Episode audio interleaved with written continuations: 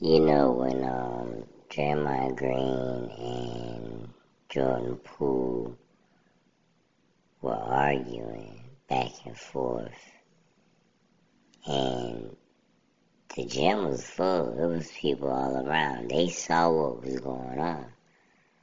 Why didn't anybody stand in front of Draymond Green when he started walking towards Jordan Poole?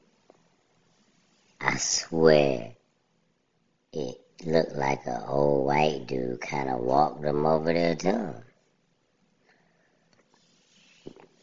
Man, watch the video. It was an old white dude walking like right beside, or real close behind Draymond Green. He just walked right over there to him.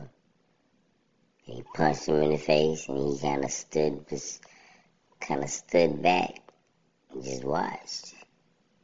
I know he was old. Like, what you gonna do?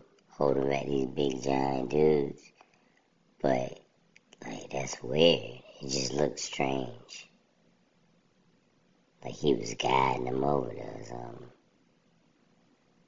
But I just don't understand why nobody stepped in between. They saw him going over there. Somebody had to. It was somebody recording it, so people saw Draymond Green approaching Jordan Poole. Uh, I guess well nobody thinking that was gonna happen. So they didn't think about standing in between or holding them back or whatever the case may be. But it's wild. That white dude, that old white dude that walked him over there, um, seemed like he had gray hair. Seemed like he um knew what was going on. He could have held him back, or he could have just stood in front of him or something. And you know, if Jeremiah Green pushed that old white dude out the way, it would have been something else. He would never even got to um, Jordan Poole. So all the dude had to do was just stand in front of him. He wasn't gonna put his hands on him, and if he did, you talking about being traded he would be traded for, to a jail cell. But, um, yeah, man, I just don't understand. All those people around, ain't nobody try to stand in between them or tell them to cool off or whatever. You know, stop talking to each other, whatever, whatever it is.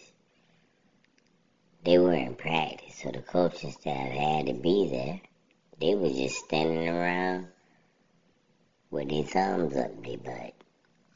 They ain't hear all the trash talk and all the anger in the, you know, in the air with them talking back and forth. And then you see one of your angry players approaching another angry player, like they about to fight.